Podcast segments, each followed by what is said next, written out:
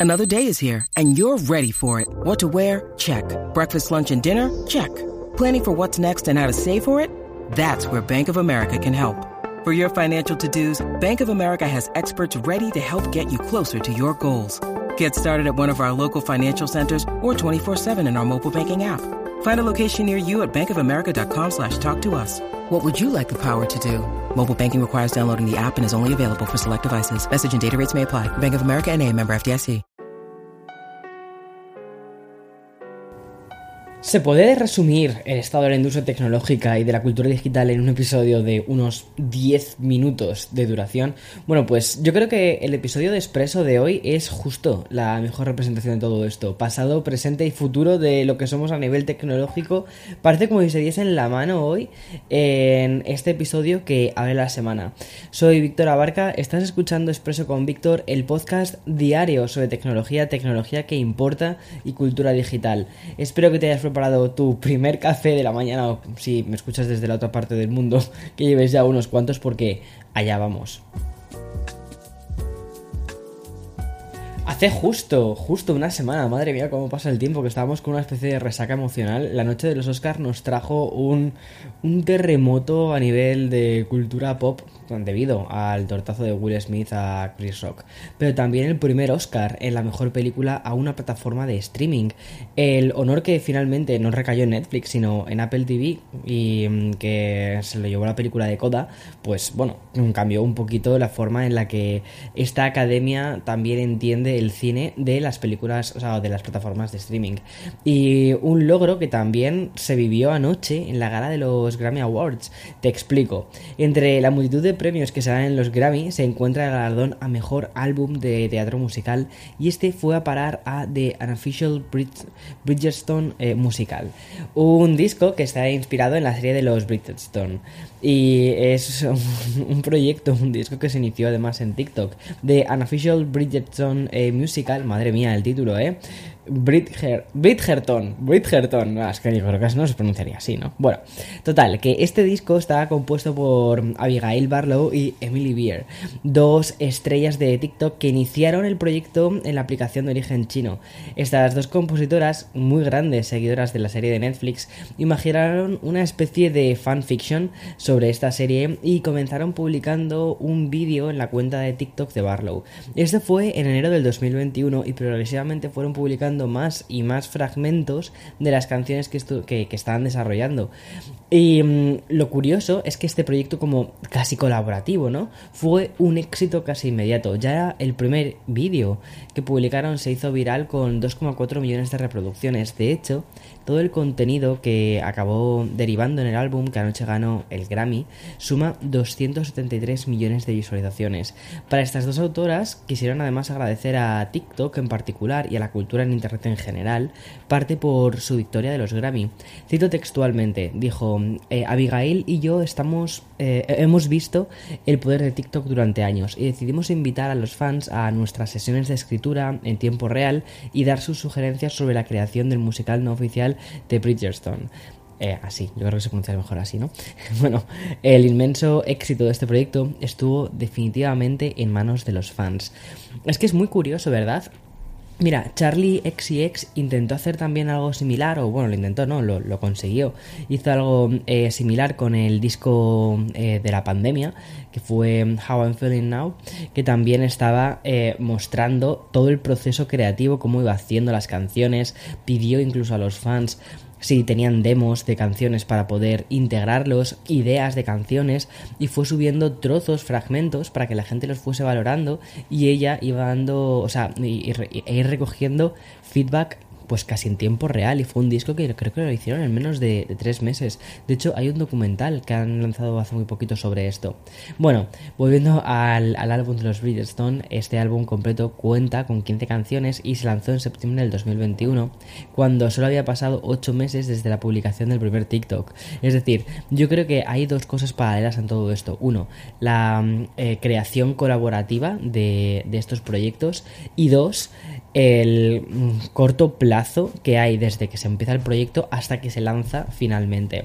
Bueno, y tras esta celebración, que me parece de lo más bonito que hay dentro de la cultura digital y también de Internet, vamos a la información tecnológica más pura y más clásica. Esto nos lleva a Tesla, que la compañía que publicó además este fin de semana su, su, eh, informe trimestral. Un informe que también se podría celebrar. Y es que el fabricante más importante de coches eléctricos ha experimentado un gran aumento en las ventas mundiales. A pesar de estar inmersos en la conocida eh, crisis de los chips y de los componentes y esta escasez de semiconductores en la, que llevamos ya como un par de años así, bueno, pues Tesla entregó entre enero y marzo 310.000 vehículos. En el mismo periodo, más o menos para que lo tengas de referencia, el año pasado se quedó en 185.000 automóviles, lo cual es un aumento bastante grande. De hecho, es un aumento del 70% que no solo ha acercado a Tesla a las marcas más punteras como pueden ser Mercedes o BMW, sino que además contrasta con la caída de otras firmas como por ejemplo Toyota y General Motors, fabricantes que sí están sufriendo esta escasez de componentes. La diferencia de Tesla con esos competidores está básicamente en su propia esencia. Al tratarse de una compañía especializada en la fabricación de coches eléctricos, ha sabido sustituir los chips más demandados y por tanto más escasos por otro tipo de software e ir puliendo lo que ya tienen. De esta manera la producción de sus coches no se ha visto tan afectada como las de otras marcas. Estas cifras además han disparado las expectativas de la compañía de Elon Musk y ya se habla de que este 2022 podría ser el año en el que Tesla despache 2 millones de vehículos. Y de Tesla, una compañía que está dirigida por una de las mayores personalidades, casi te diría, de la industria tecnológica, a otra Celebrity 2.0. En este caso me refiero a Jack Dorsey, el fundador de Twitter y su CEO hasta el año pasado ha querido emitir una especie de disculpa por el estado actual de Internet con mucha nostalgia y un poco casi hasta de catarsis y bastantes remordimientos, Jack Dorsey aprovechó su cuenta de Twitter para publicar lo siguiente. Dijo así, Centralizar el descubrimiento y la identidad en torno a las corporaciones hizo mucho daño a Internet. Los días de Usernet, IRC, la web e incluso el correo electrónico con PGP fueron increíbles. Me doy cuenta de que tengo parte de culpa y me arrepiento de ello. Bueno, para entender mejor la publicación de Dorsey hay que pasar a una, especie de traductor, ¿vale? A lo que se refiere el creador de Twitter es a la gran centralización, ¿vale? Que domina el Internet de hoy. Una red que básicamente está organizada por plataformas gigantes que controlan gran parte del negocio. Desde, mm, desde su propia creación, Twitter, también a Google, pasando por Amazon, Microsoft o Netflix. Ahora parece como que vas a comprar algún sitio, no te metes a buscar en, qué, qué productos, qué tiendas, ¿sabes? No te metes en una tienda en concreto, sino que lo que haces es ir directamente a Amazon. Y lo mismo pasa con un montón de otras plataformas. La gente utiliza Twitter únicamente para informarse. Los blogs donde han quedado. Al final los blogs ya no, o sea, ya directamente la gente publica contenido en la plataforma de Twitter y no tienes que ir a un blog a un, o a una web a, a buscar más, ¿no? Sobre esto, sino que ya está todo ahí. Entonces al final es como que Em, Internet se ha quedado como en pequeños núcleos de, mira, Twitch, por ejemplo, Twitch al final no deja de ser de Amazon, YouTube no deja de ser de Google, ¿sabes? Es como si al final fuesen cuatro compañías las que tienen todo el control de, Internet. Bueno, pues Jack Dorsey lamenta que este estado actual y manda un mensaje nostálgico sobre un pasado más o menos reciente donde la tecnología era abierta y estaba descentralizada. Los tweets de Dorsey llegan en un momento donde Internet se está reflexionando sí misma más que nunca. Aunque es como si fuese una especie de terapia, ¿no? Internet lleva terapia. Aunque mm, la tecnología de red lleva bastantes décadas, podríamos decir casi que la cultura digital tiene unos 30 años de existencia. Pero mm, primero, a través de lo que conocimos como la web. o, sea, o la web 1 o narración tradicional. Es decir, esa especie de primer internet, el de los blogs, los chats, los portales, eso es la Web 1. Entre 1990 y los primeros años del siglo XXI, la red era más abierta y más descentralizada. Esa mm, época es a la que Jack Dorsey mira con bastante nostalgia. Después, a partir del año 2005, llegó la Web 2 eh, o sea, no la, sí, la web 2, donde están ya Facebook, Twitter y YouTube Y las redes sociales básicamente lo que trajeron fue otro tipo de cultura y también de tecnología.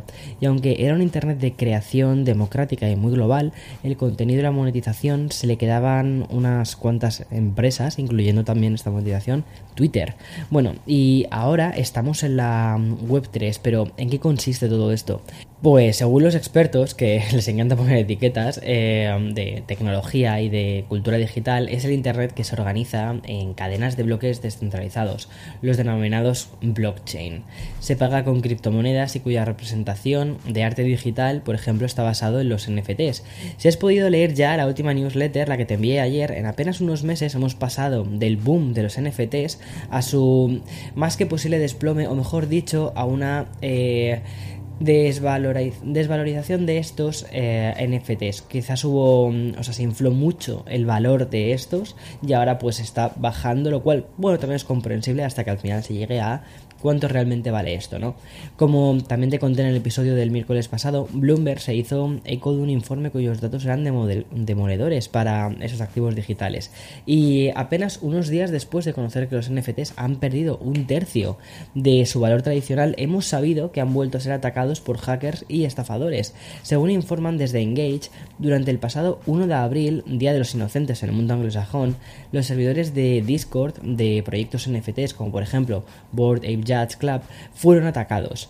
Al parecer, el ataque utilizaba ofertas falsas con links que llevaban a, webs, a sites de phishing, haciéndose pasar por los proyectos como Board Ape Judge, anunciaban ofertas falsas en ese día y también recompensas exclusivas. Al hacer clic en ese enlace, los estafadores entraban en una web que solicitaban un Ethereum a cambio de un NFT, que ese NFT resultaba ser falso.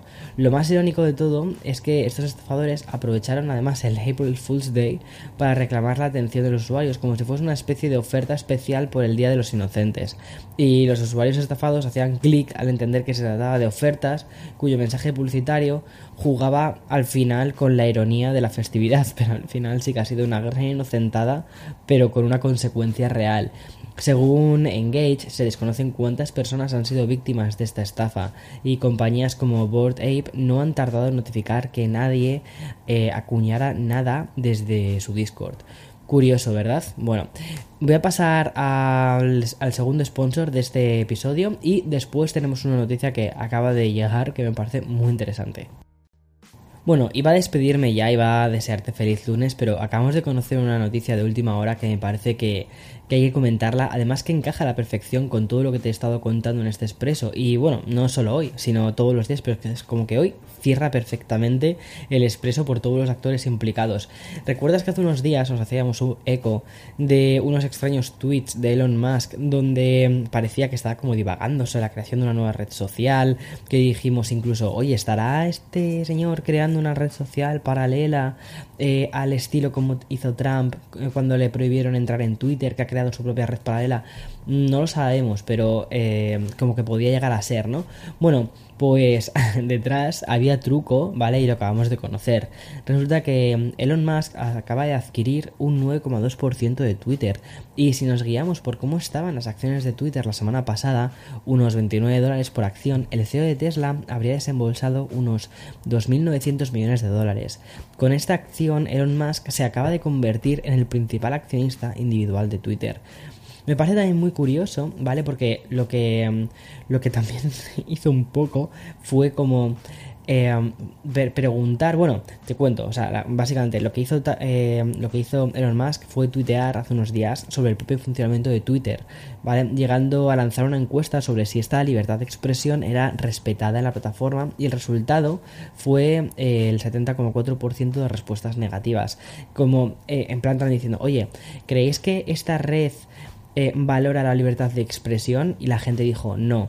También es una forma de devaluar esta red social, ¿no? Y recuerda que hay muchísima gente que le sigue, que tiene además acciones, que, o sea, que invierte, que no sé qué, porque es un poco como una especie de para todos los flexers eh, de hoy en día es como una especie de semi, semidios, ¿no? Eh, Elon Musk. Entonces es como que muchas cosas que dice le hacen caso y que mm, sube y baja y puede realizar cambios importantes incluso en la bolsa, que es una cosa que ya le han avisado algunas veces, en plan de eh, estas cosas no las deberías hacer tanto, por ejemplo, con su propia compañía, ¿no? Y, o sea, ha entrado en problemas con ese tipo de cosas. Bueno, total, me parece muy curioso porque también lo que hace es un poco como plantear o, poner en duda a la plataforma, devaluar la plataforma con unos cuantos tweets lanzados dentro de la propia plataforma y después comprar acciones. Y obviamente luego pues revalorizar eh, la plataforma. Me parece muy curioso, me parece muy curioso el poder que tiene mediático y cómo lo utiliza para mover masas y mover opiniones y esas opiniones pues después tener una traducción que básicamente se llama dinero.